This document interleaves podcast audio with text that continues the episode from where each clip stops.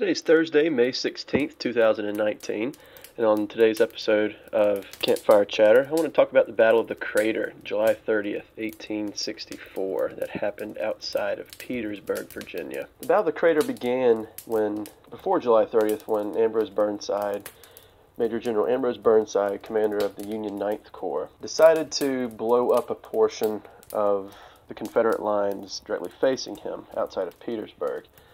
He had been approached by some of his officers, particularly in the 48th Pennsylvania, who thought that they could do it. So they, the men of the 48th Pennsylvania, created a mine shaft underneath Union lines and then into no man's land underneath Elliott's Salient, which was the Confederate lines ahead of, up in front of them. They constructed the mine and blew up thousands of pounds of gunpowder early in the morning of July 30th. And once that happened, a massive pit was formed and had blown up the Confederate works there guns, artillery, gear, ammunition, men just blown skyward.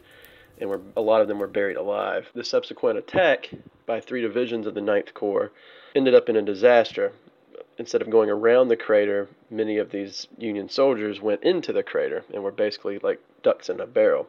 The final division of the Ninth Corps that attacked were United States colored troops, black soldiers, and once they reached the crater, it became a melee as Confederate reinforcements were pumped into there to that area to repel this Union attack, which they did with catastrophic losses to the Union side, and it was a decided Confederate victory and continued to boost their morale that had been constantly going up, up, up through the summer and spring. Now, a controversy arose because of the murder and the killing of the black soldiers, many of whom had surrendered. And a lot of this was attributed to Mahone's divi- William Mahone's division of Confederate soldiers. And some of them, I'm going to read a couple of accounts. I want to, part of this episode, I'm talking to author and historian Charlie Knight, who is working on a biography of William Mahone.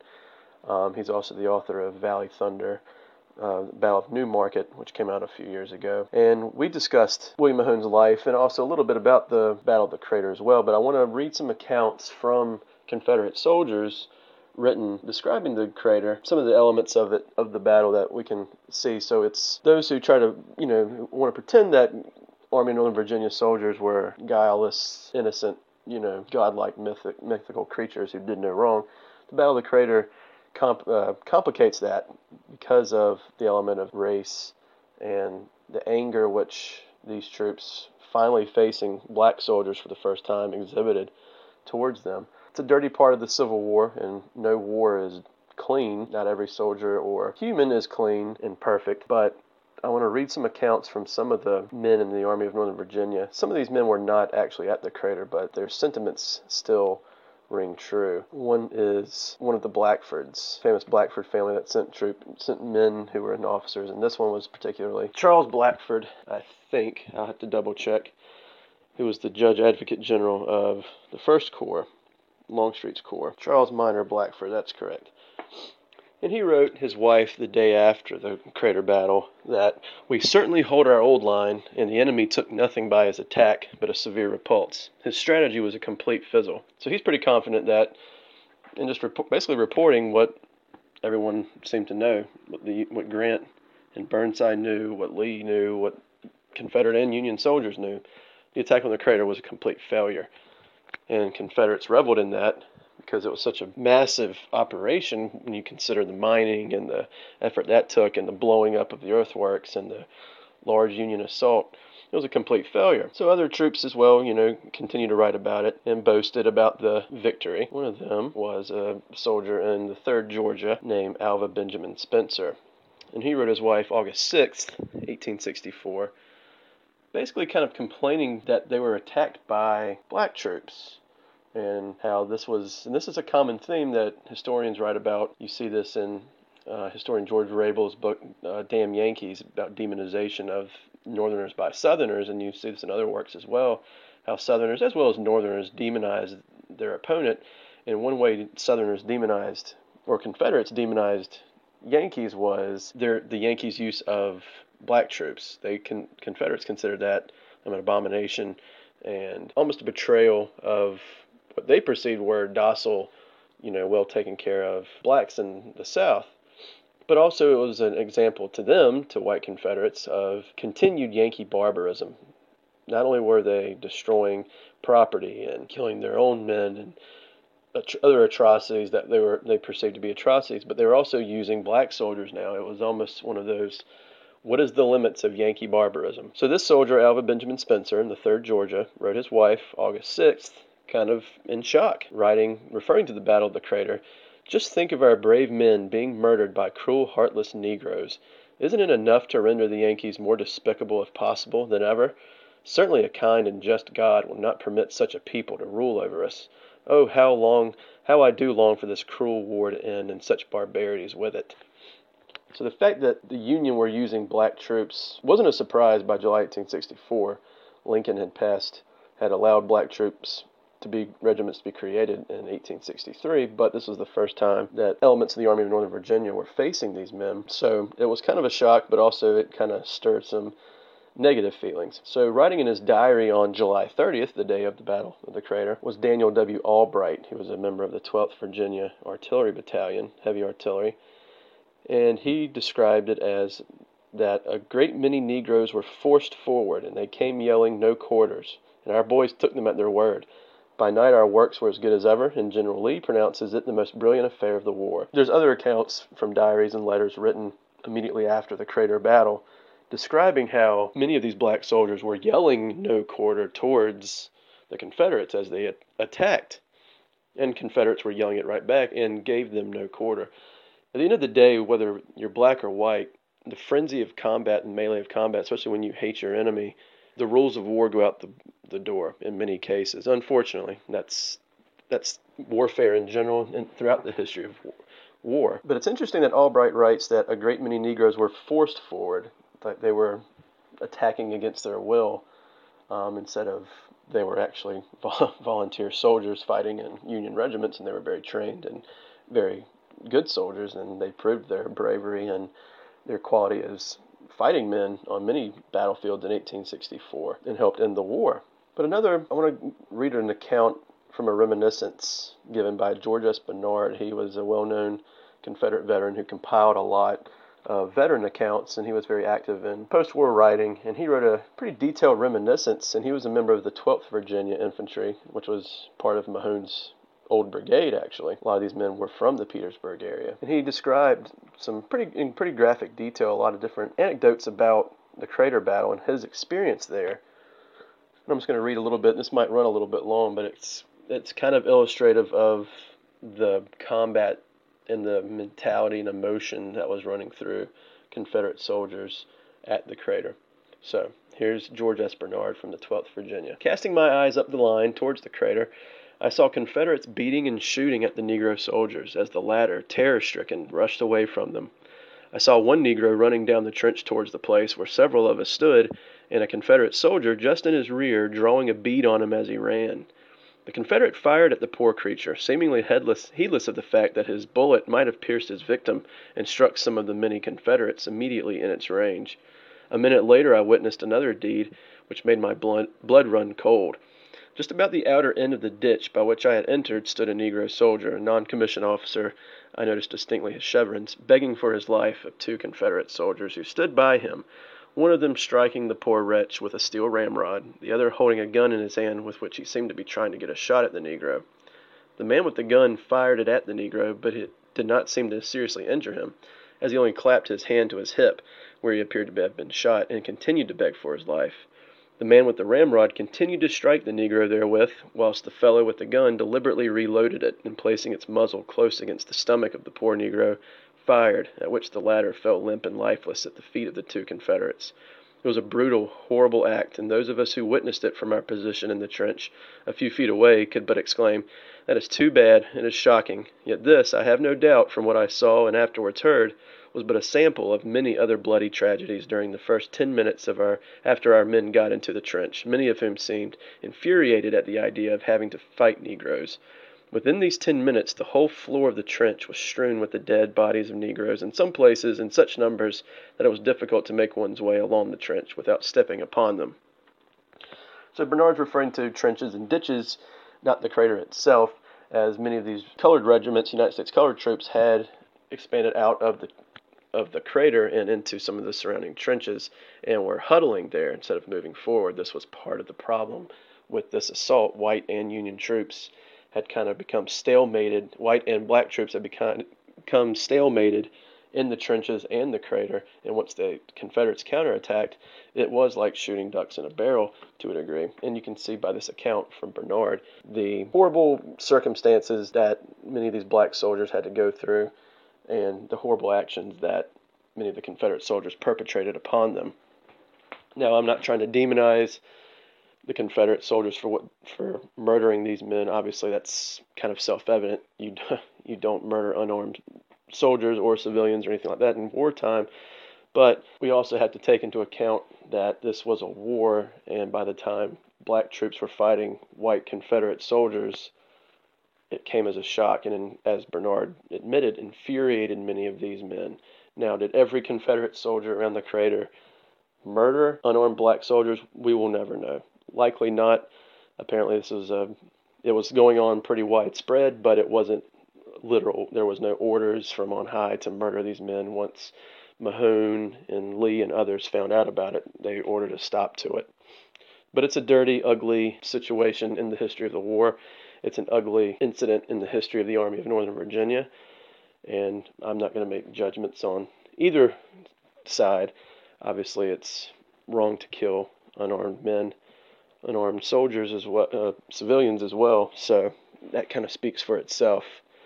But I talked to Charlie Knight, like I just mentioned, about this incident and kind of asked him about what what Mahone did about it. And when the interview plays, you can get a little bit more background on Mahone as a general, as a railroad engineer, and why Charlie is writing a biography on Mahone. So without further ado, I talked with Charlie yesterday, May 15th, at Washington Lee University. He was getting ready to speak at Virginia Military Institute about his work on Billy Mahone. And this is the interview with Charlie. I hope you enjoy. Okay, I'm sitting here today with Charlie Knight. He is the author of Valley Thunder, The Battle of New Market, published by Savas Beatie. When, when did that come out? 2010. 2010, that's what I thought. And he's also currently working on a biography of Confederate General William Mahone.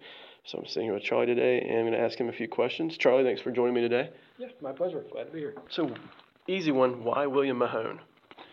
Well, you'd think it's an easy one, but it's really not. Mahone is one of these guys. He not just his Civil War career, but his entire career. He leaves a huge, huge footprint on the state of Virginia. He is one of the most influential guys in the latter half of 19th century Virginia in terms of politics and railroads. And there's been very little that's ever been written about Mahone. There was a guy in the 1930s who did his graduate uh, thesis on Mahone, and he turned that into a book, and that's been the only thing that's been published about him hmm. in book length form. That's interesting. So, why do you think that is? His handwriting, for starters, it's pretty close to illegible. Even though there's Mahone certainly does not suffer from a lack of source material. There's 300 boxes of his stuff at Duke, smaller collections at UVA and Library of Virginia, as well as at VMI.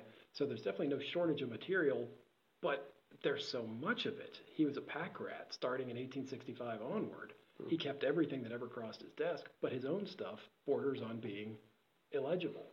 And that's that's a big part of it. And another, he made some very powerful enemies during and after the war, one of which was Jubal Early. And you know, you don't want to make an enemy of Jubal Early if you wore a gray uniform. And Early really liked to, uh, I'm not sure what the word is, but uh, he didn't have nice things to say about Mahone. And the two of them actually were on the verge of fighting a duel at one point after the war. And he made other enemies as well Fitz Lee, Extra Billy Smith, Henry Heth, Cadmus Wilcox, a whole bunch of former Confederate generals. And he were all butting heads. So there was some bad information that was out there in the public about Mahone, and just by his personality, he was a very polarizing figure. You either loved him or you hated him, and most Confederate officers came down on the hating him side. So he's kind of pushed aside. And the last key thing, he became a Republican after the war, which when you have Jubal Early against you and you're a Republican in the South during Reconstruction, yeah, you're you're pretty much done for. yeah.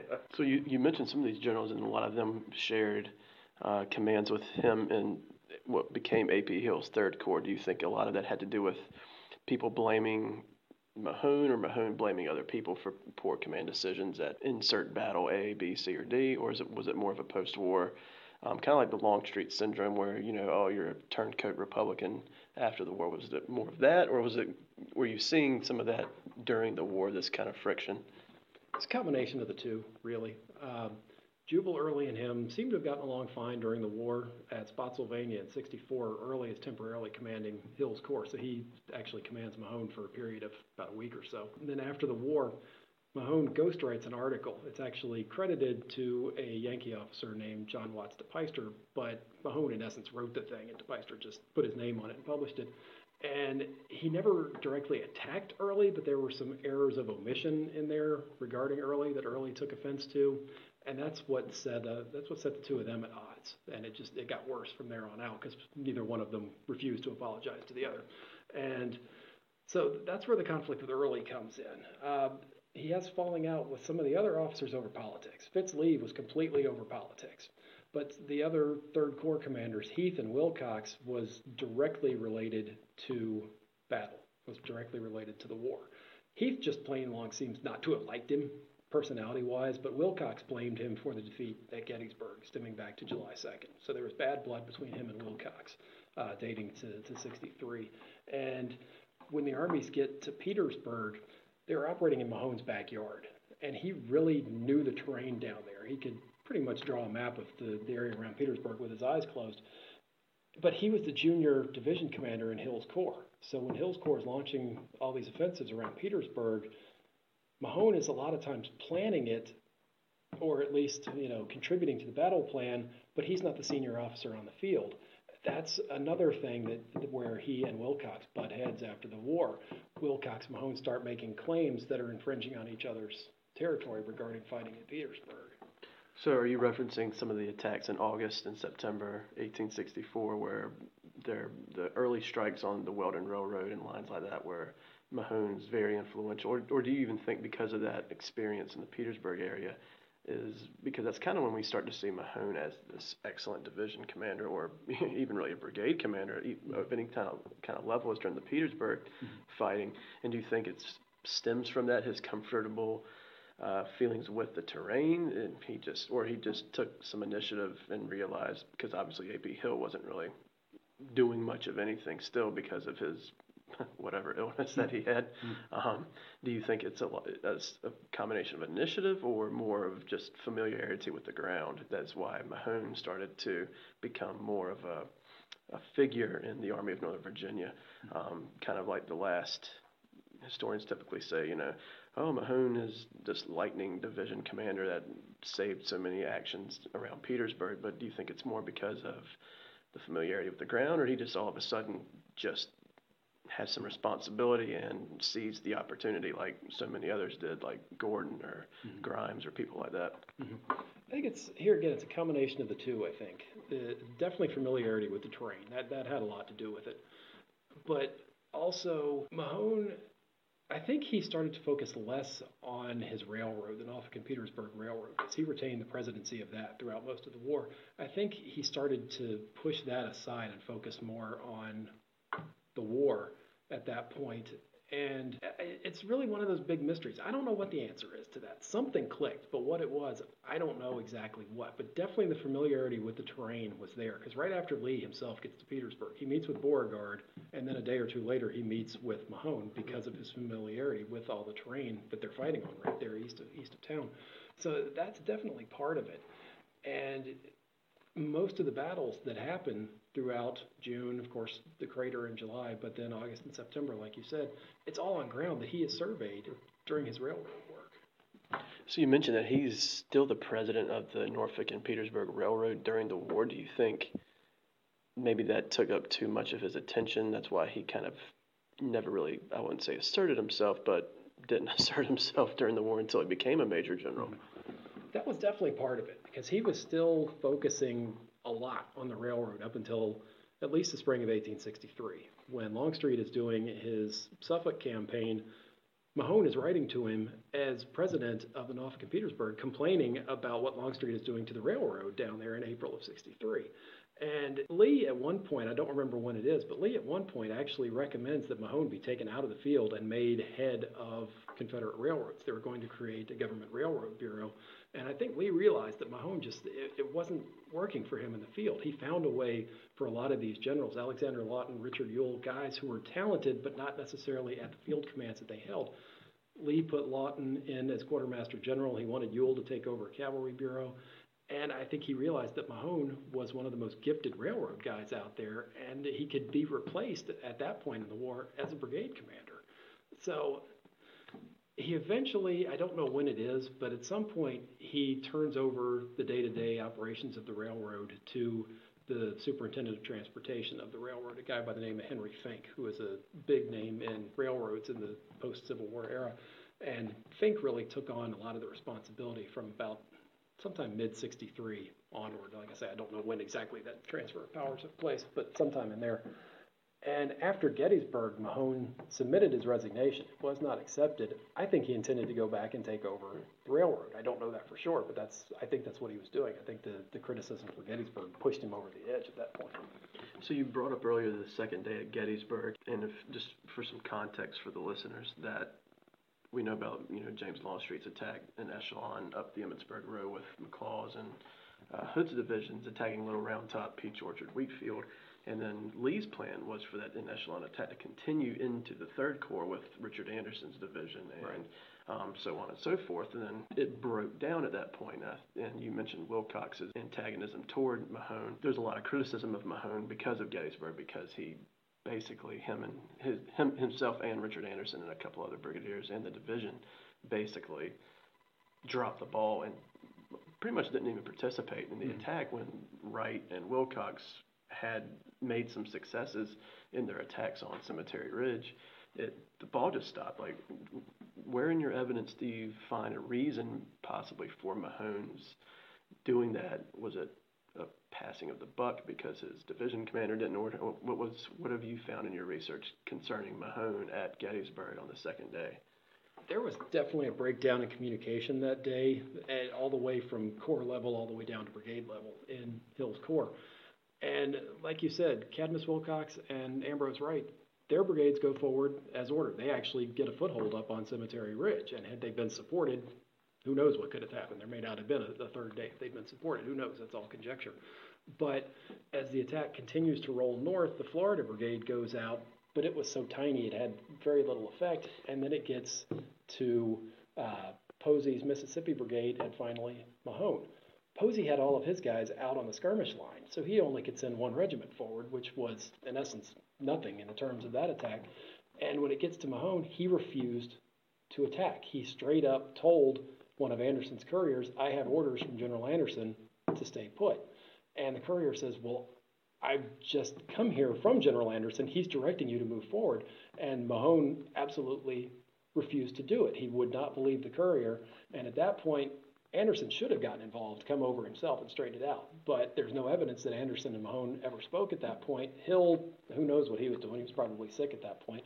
But there's no evidence that he got involved either. So there was a breakdown there in both what was expected of Mahone's brigade and then if if he was supposed to be the division reserve, which seems to be the case, then he was never notified that he was, you know, no longer in reserve anymore.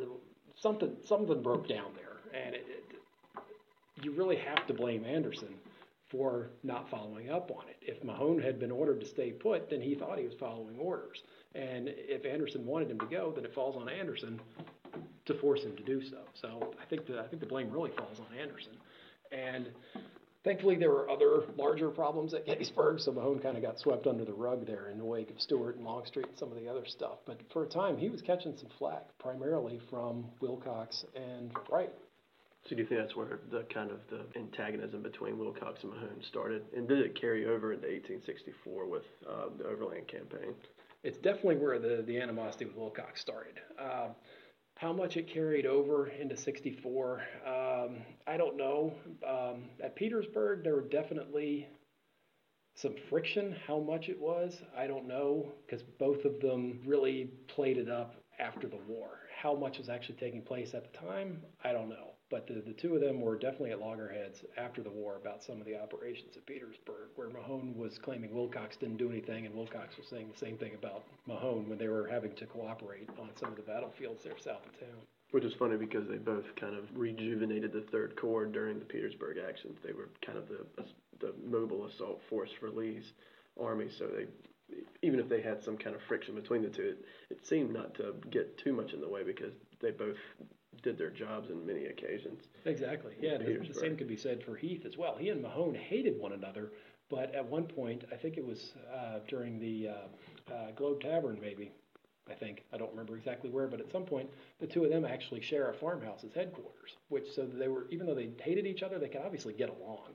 But in Heth's memoirs, he refuses to mention Mahone by name. Every reference he makes to Mahone in his memoirs, he refers to him as the other division commander. He never calls him by name.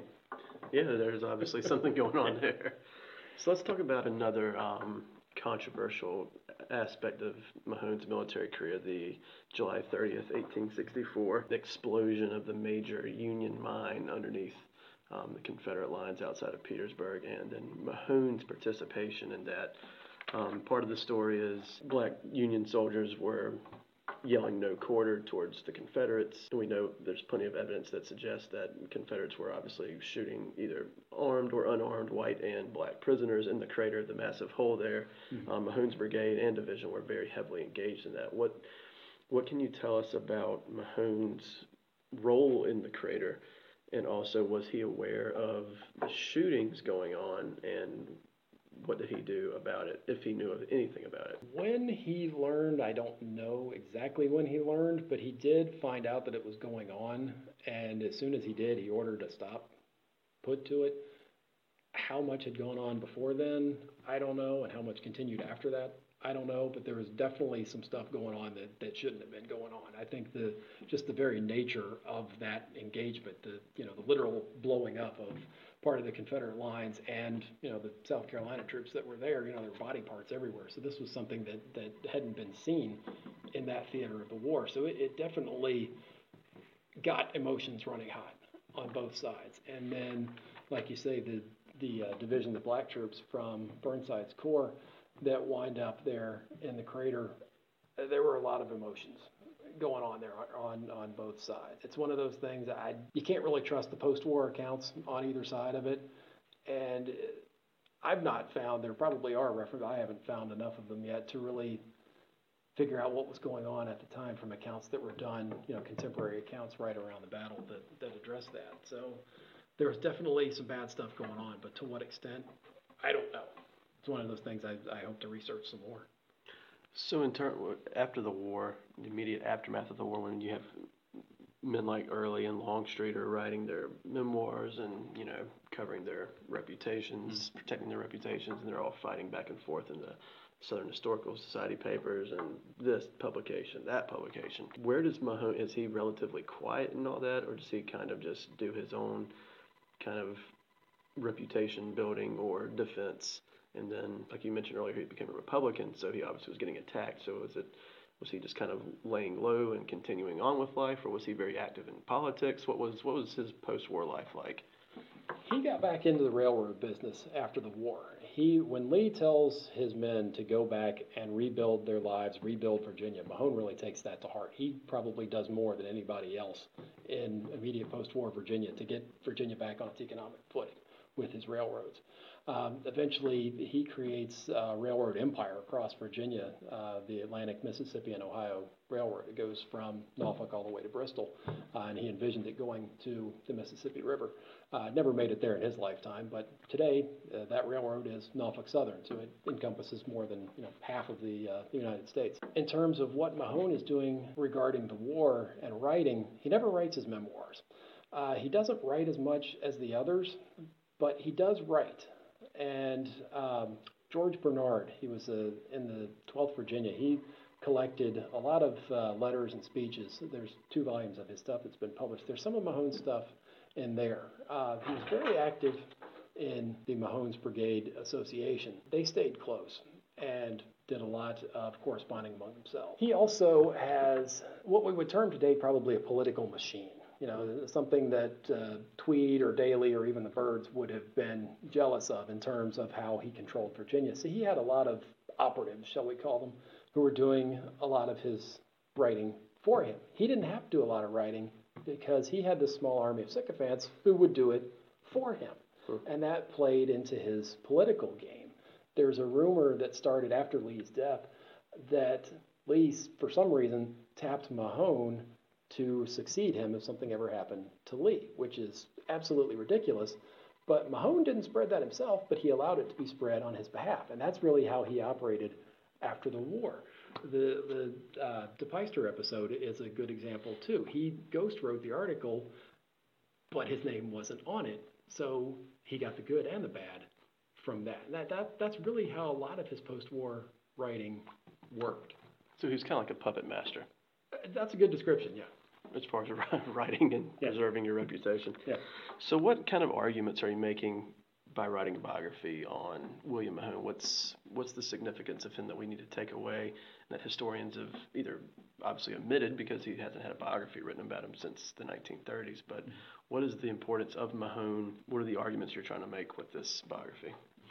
Just bringing to light one of the, the hardest hitting brigades of AP Hill's Corps. Um, you name the engagement, Mahone's brigade is there. They might not have been in the thick of it, such as you know Gettysburg, but but they were there. And to tell the story of Mahone's brigade is really to tell the story of the Army of Northern Virginia. And when you look at Mahone himself, it, the three facets of his career railroad, soldier, and politician uh, the, the footprint that he leaves is just absolutely incredible. Uh, the, the biography that, that was done of him back in the 30s, that really focuses on his political career, and that's the part of him that I know the least about, in all honesty, interests me the least. So I'm focusing more on the other two aspects of him, the Mahone the soldier and Mahone the railroader, because the, the story of the readjusters, which is the political party that he creates, which is not Republican in name, but they espouse Republican uh, policies and they, they vote Republican. That political party really dominates Virginia for about 20 years after, well, at the end of Reconstruction and shortly thereafter. So, So, when in Reconstruction, was he? What was his feelings towards emancipation and Union occupation? You said he was a readjuster, basically a Republican. So, was he supportive of certain things? Kind of more on the Southern Democrat side of some things. Was he kind of in the middle? Was he more wishy-washy?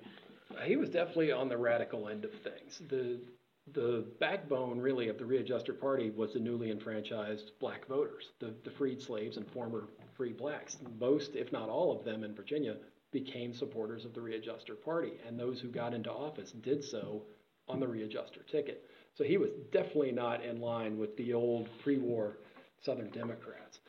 But some will argue that he didn't really take these values to heart. He was doing this just as an opportunist. He, he saw an opportunity and he was pandering to the freed slaves to get himself in a position of power, which, the way his personality was, it could be the case. But be that as it may, whatever his motives were, he did more than perhaps anyone else in post war Virginia to advance the cause of African Americans. And one of the last things that he did as a railroader was to take some of the proceeds from the sale of his railroad to fund the creation of what is now Virginia State University, the, the first state supported all black school in the South. Which still exists. Yes. Yeah. Exactly. Okay. Well, thanks, Charlie, for spending some time with us today. Is there any other projects you're working on besides the uh, Mahone biography? I've got a uh, project coming out, Robert E. Lee Day by Day, that'll be out sometime in the near future. Okay. What what brought you? Which led you to that? Since there's such a corpus of Lee material, is this just is it literally like a, a multi-volume thing, like a day by day from his birth to death, or? It's going to go day by day from shortly before the war to shortly after Appomattox. It starts uh, a couple days before he resigns from the U.S. Army, and it ends uh, when he gets back to Richmond after Appomattox. And it literally goes day by day throughout that time period. Anything that can be ascribed to a specific day during that time period. So is it going to be kind of like a like a, a diary almost, or more of a? Is it going to be heavily heavily detailed, or just whatever details that we know about each of these days? It's going to be a reference work, and the, the level of detail varies. Um, some days I have absolutely nothing. I couldn't even tell you where he is on some days, and then other days the, the source material is so detailed, I can tell you what he ate at all three meals and what time he ate them and with who. So it, it really just depends on the, the available source material. Okay, excellent. Well, we look forward to uh, seeing that. When when do you think that will be coming out? Probably early 2020. And what about the Mahone biography? Is that still in the works? That's still at least a year down the road before I get that manuscript finished. All right, excellent. Well, thanks for joining us today, Charlie.